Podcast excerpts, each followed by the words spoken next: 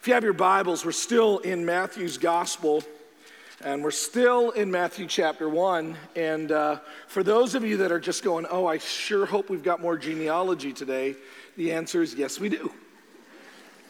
Last week I did the first, and by the way, I'm not sick. I was just uh, watched a big fight last night, and my uh, vocal cords are a little strained. So, uh, but I'm, people are, oh, I'm, I do not want to get sick. No, I'm, I'm actually fine. My voice is just a little worse for wear.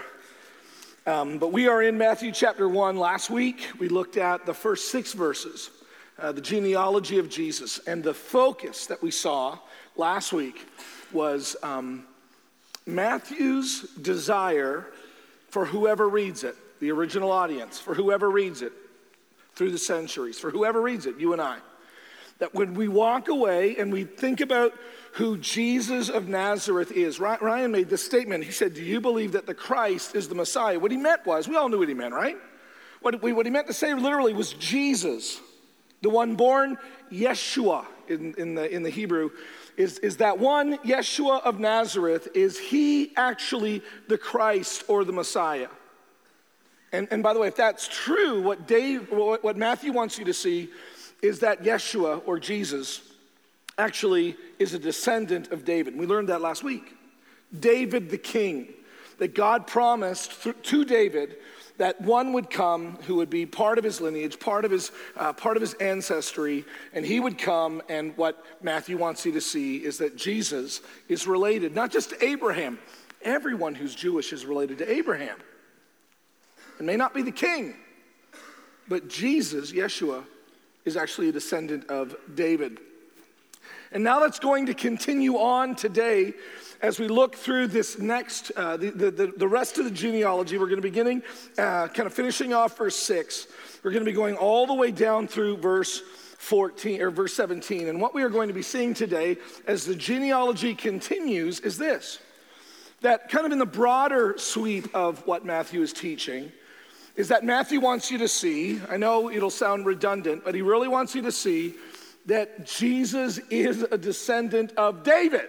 He really doesn't want to let that go. And so, some things that some of you might find very interesting, others of you might go, ah, I'd rather you kind of stick with the big picture items, right? Some people are detail people, some people are more big picture people. For those of you that are detail people, I think you might find this fascinating.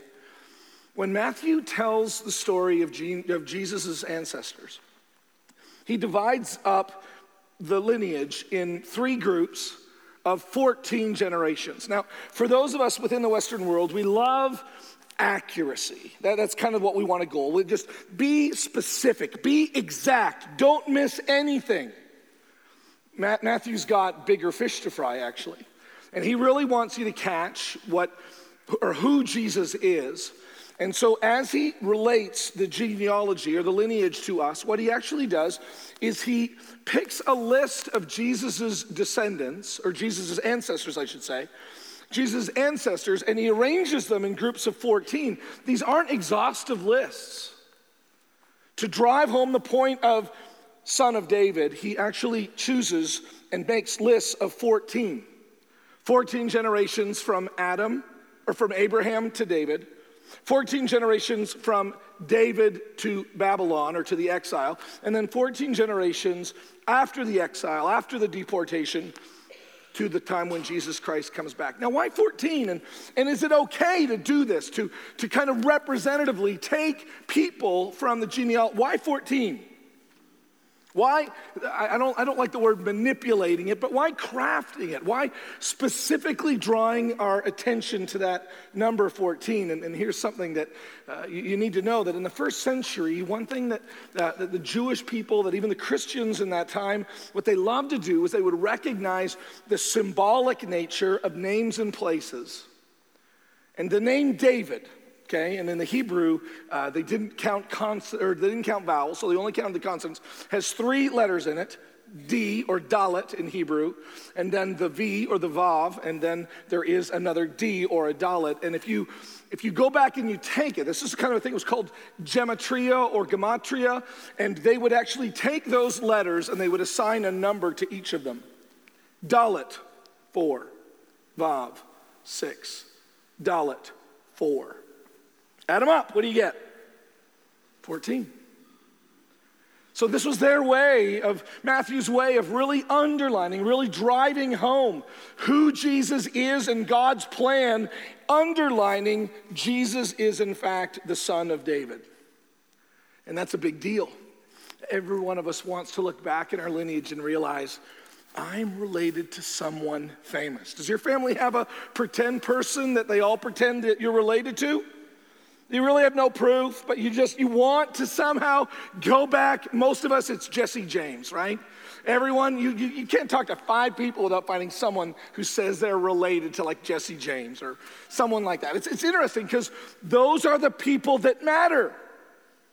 And yet, what we're going to see as we look at just these last two groups of 14 is that there really is a, a list of, of prominent characters, of kings, kings and then a list of, uh, I mean, I'm sure they had value and I'm sure they had importance. They may have had even kind of a regional uh, authority to exert power over others, but they're not kings. Let's take a look at this first list, beginning in verse 6, Matthew chapter 1, beginning at the last half of verse 6. The paragraph begins like this And David, in capitals, because um, like he was a good king.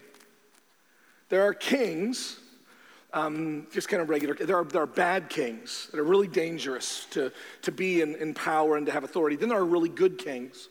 It's always a blessing to have a good king, especially when you live in a nation and you're at the mercy of who's in power. Oh, I sure hope that the king's son is as good as he is. So, David, who was a good king, was the father of Solomon by the wife of Uriah, and that her name was Bathsheba. We know that. It's the fourth woman actually mentioned in the genealogy here.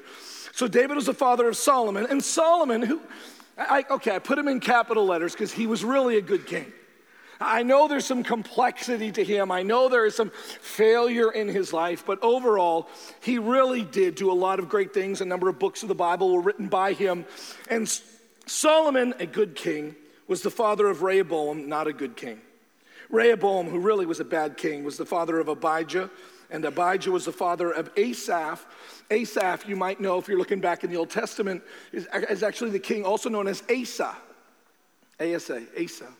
And Asa was actually a rather good king. And Asa was the father of Jehoshaphat, who was also a good king. Because you know why? Because good parents make good children. We all know that to be a fact, right? Bad parents make bad children, good parents make good children. That's how it works. We all know that. So, Asaph is the father of Jehoshaphat. Jehoshaphat is the father of Joram. He's actually a bad person. Jehoram, the father of Uzziah. Wait, Uzziah, he is actually a great king.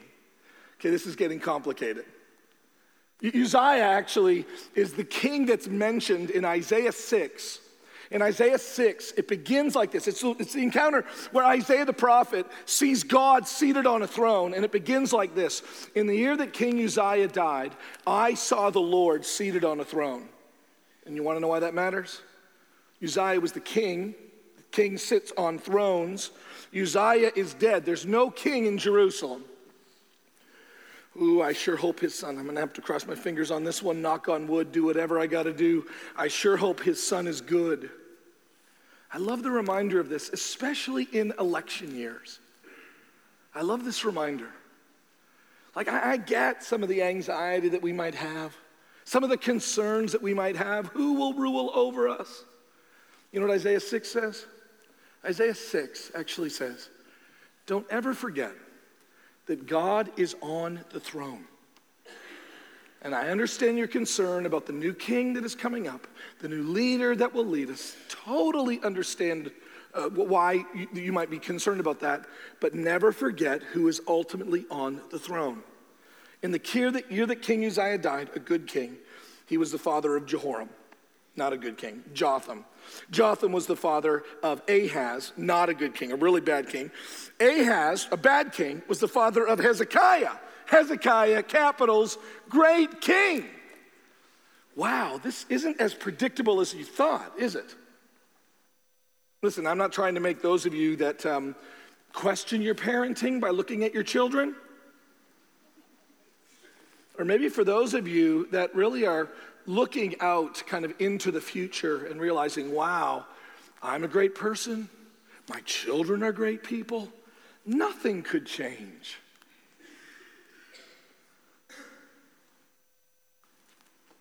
What a genealogy can do when you stop and look at it is realize how, how critically important it is for us to realize that it is God. And, and each generation has an opportunity to respond to who God is and what God is about, or to reject who God is and to reject what God is about. And, and it can change just like that, can't it? Solomon's one that made this point. I've seen this happen, Solomon says.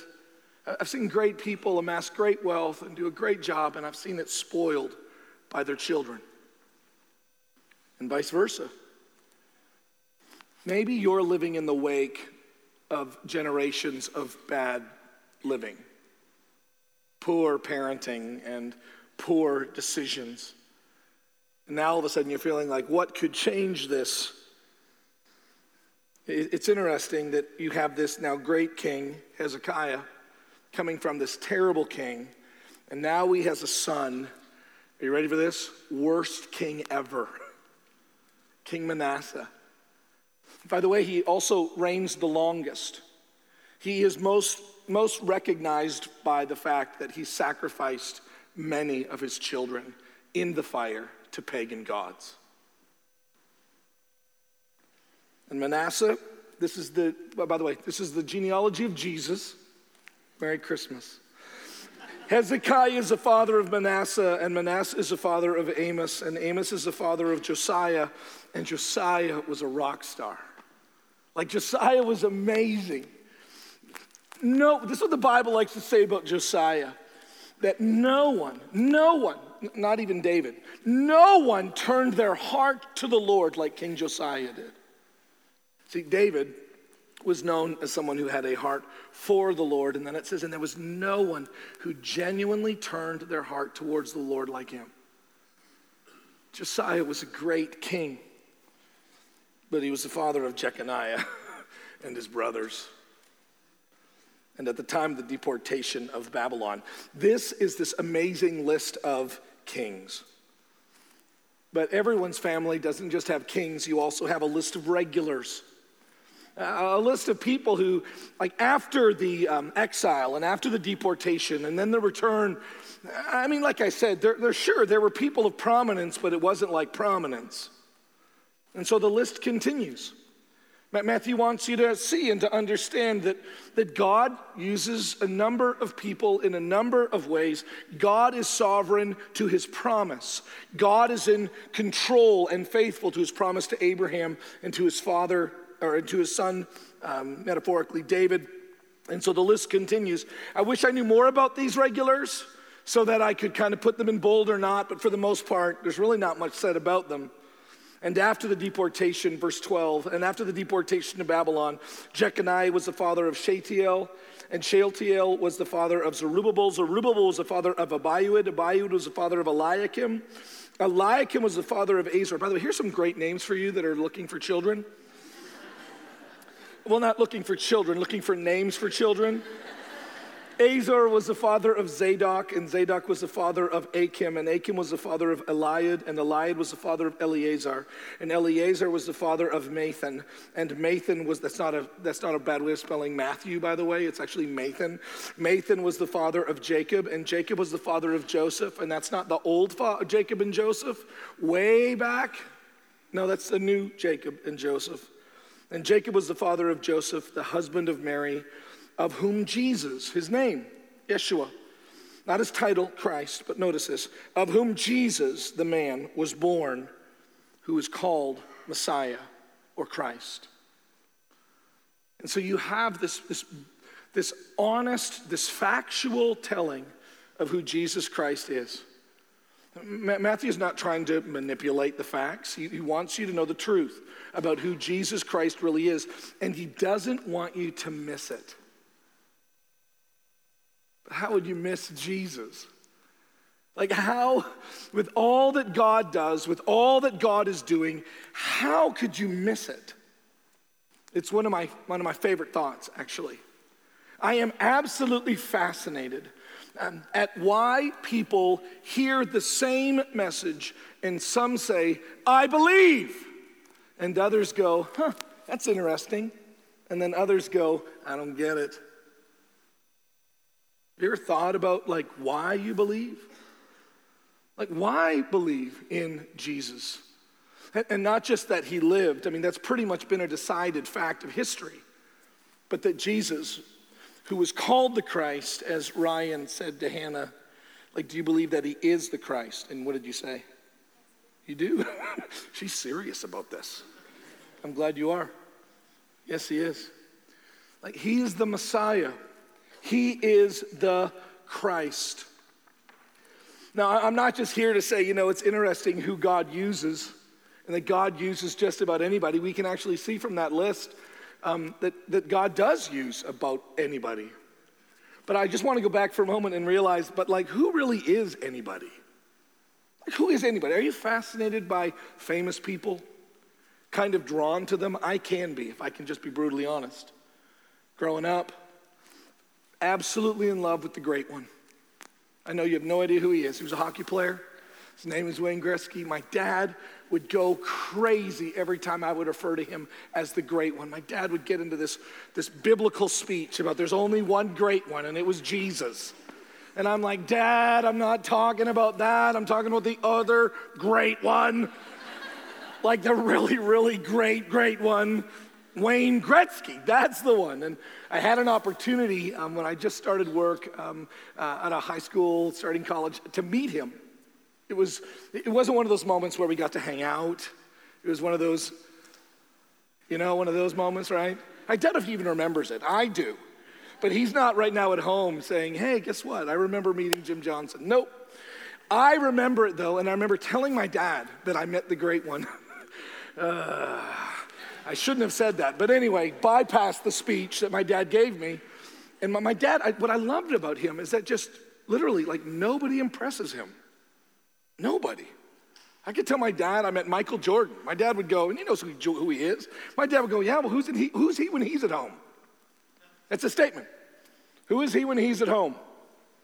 Mike. When he was little, his parents didn't say, Great Michael Jordan, come down and eat breakfast and grace us with your presence. They didn't, did they? I, I bet you when Wayne was nine years old, uh, they weren't all calling him the great one at home. Were they? He was just Wayne. Kind of a dorky name, but just Wayne. Apologies to all the Waynes. He was just Wayne. He's just Wayne. That's all he really is, right? We get enthralled by this, and now I want you to just think about this. Like, does God? We have kings and regulars. Does God? Well, let's look at one of them, David. Okay, so David is anointed king, and look at what he did. David is anointed king by God, and, and he, he kills Goliath. And he becomes a great warrior. And he creates areas of peace. And he brings prosperity. He defends God's name and his honor. He is truly a great man, is he not? You know, the most important thing that I said was the very first phrase. And God anointed David as king.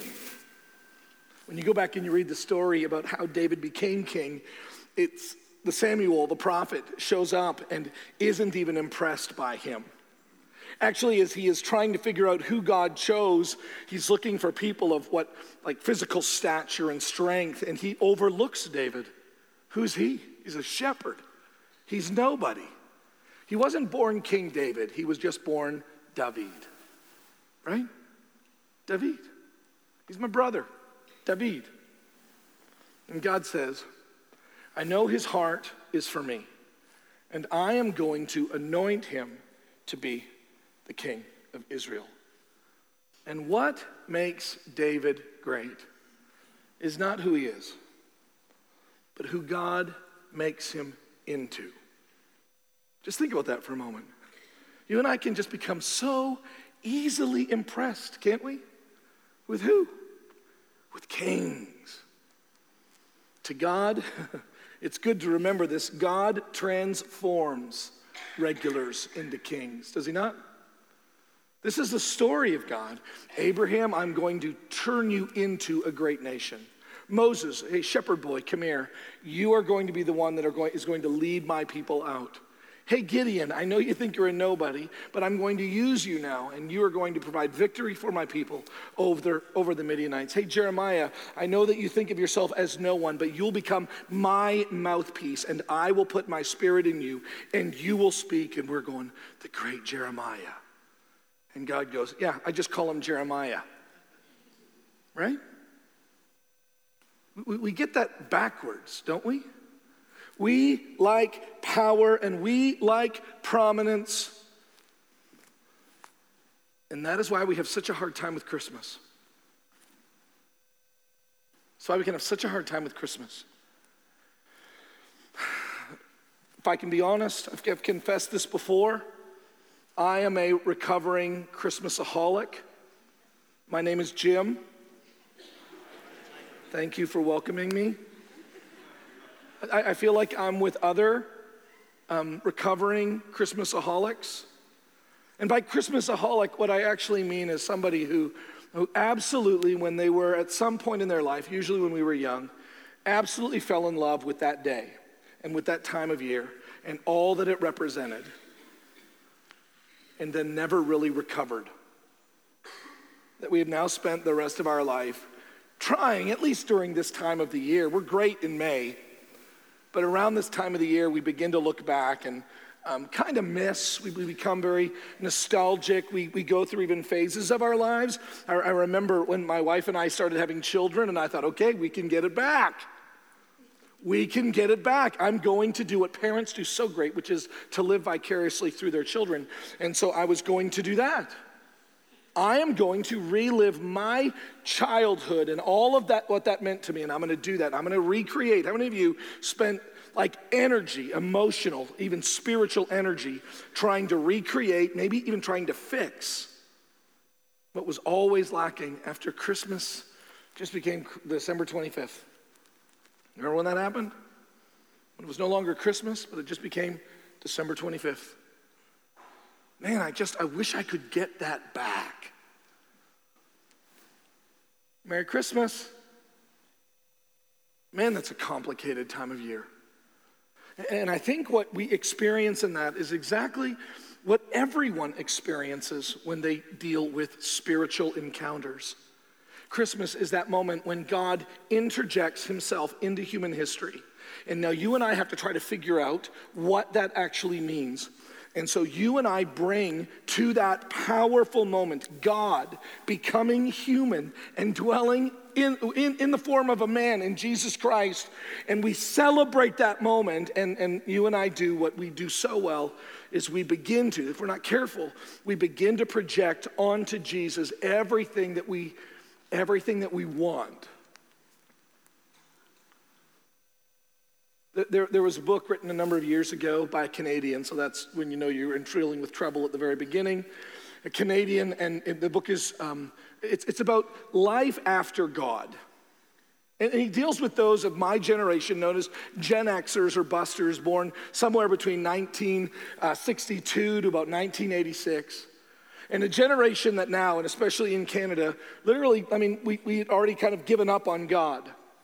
We, we didn't have the faith that our parents had. And, and in this book by Douglas Coupland, he just, he just describes what life is like when you really don't have a God component. It's a fascinating read. And then there's a part of it that is just fascinating and troubling. And, and in this section, he, he begins to describe a time when he was driving in the southern states and he was doing something that you really can't do in Canada, and that is listen to Christian radio. You just don't have that where I come from. And so he's listening and he's trying to understand what it means to be a follower of Jesus. He's trying to understand what it means to celebrate Christmas. He's trying to understand what it means in terms of what God did when he became man. And he's listening to Christian people talk about it and preach about it and sing about it. And his response was this I, I could tell that these people were missing something. And I could tell that they were beginning to find all that they were missing in Jesus. I thought that was interesting. He goes on to say, you know, it was really fascinating because for those people that kind of grew up with a rough family, Jesus became that father figure they always needed. For those people that didn't have the mom that was there to care for them and to nurture them, they found that in Jesus, what they always needed. And for others, Jesus was a great career choice or that final gift, gift of prosperity. Jesus became everything that they were lacking, everything that they were missing. And then the most damning words of the chapter kind of concludes it by going, So even though I don't understand what they were doing, I guess they found what they were looking for, and that's kind of nice. Merry Christmas. Like, isn't that what Christmas is all about? Kind of finding what your deepest needs really are.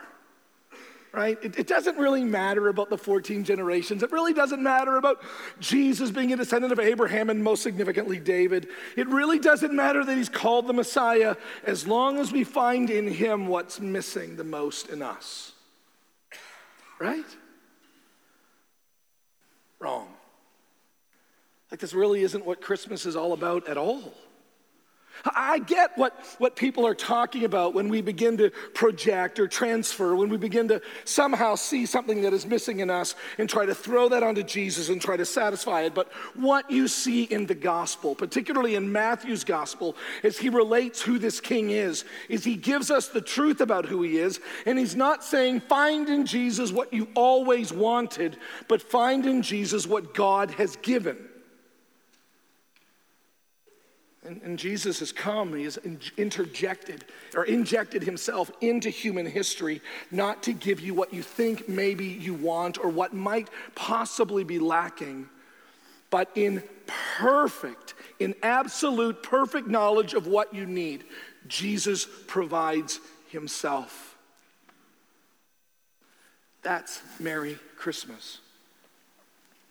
That's what Christmas is all about.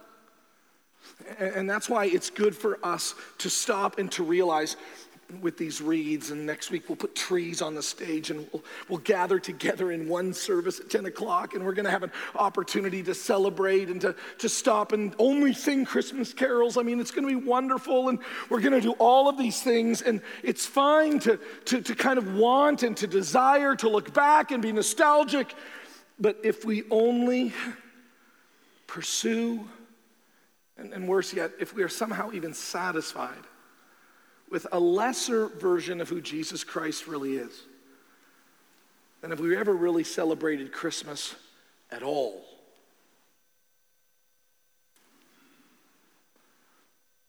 And this is what I love. What we see in the Gospel of Matthew is this truth that the true king and the true kingdom that he has come to establish look different than expected. Like, I know you want everyone to be a king and you want everyone to have all of this, but no, sometimes they have names like Zadok. And, and, and, and they're complicated because sometimes you have um, in your ancestral tree Manassehs and Uzziahs. And when Jesus Christ comes, he comes in reality. He comes of this woman named Mary, who was a virgin. And then Joseph, who's just uh, most likely, it, it, literally in the Greek, it's, it's someone who works with their hands. We say carpenter, most likely he's a stonemason. Just a regular guy working down at the quarry. That's Joseph's family, that's Jesus' family. And in that moment, what we actually see is the fullness of who Jesus Christ is. And can we say Merry Christmas in that? Like, Jesus doesn't come to us in those terms because it's cute but because that's what it is. There's that reality of who Jesus Christ is. And the real question that we have to ask ourselves is do we still find our greatest joy in Him? That's why I like to go back and, and, and I just want to read to you these, these verses in Matthew's gospel that you might just skip over because they don't seem like much. But looking back at the fullness of who Jesus Christ is, I'm like, oh, I see that. Matthew chapter 3, verse 3 describes the one who's going to come and is going to prepare the way for him. Now, John, that would be John the Baptist, wore a garment of camel's hair and a leather belt around his waist, and his food he ate was locusts and wild honey. Unbelievably, extraordinarily ordinary. Preached a sermon on that, right, Ryan? This is John the Baptist. I know that you might look at him and go, that is just so weird. Sure. But it, it, it's not probably what they expected. Like, that's not how we saw the, the one who would come and prepare the way. He just seems so ordinary. Matthew chapter 4, verses 18 through 22. And while walking, this is Jesus, while walking by the Sea of Galilee, he saw two brothers, Simon, who is also called Peter, and Andrew. Now, you might want to call him Saint Peter and Saint Andrew, but mom just called them Pete and Andy. You know what I mean? Casting a net into the sea, for they were fishermen, and he, meaning Jesus, said to them, Follow me, and I will make you fishers of men. Like you're fishermen. That's all you are. By the way, that's all you even need to be. You don't even need to feel bad for being a fisherman. You don't need to feel like somehow you made a wrong career move because you're fishermen.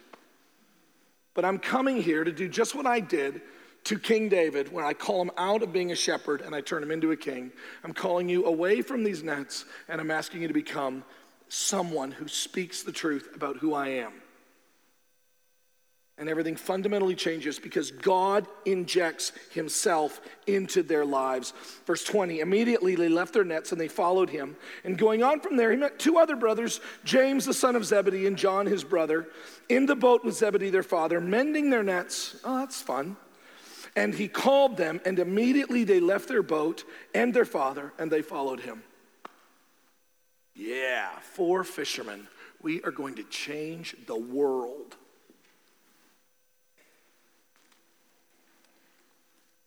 Matthew chapter 9, verse 9. It's interesting how much Matthew doesn't even seem to care about like the story behind the disciples.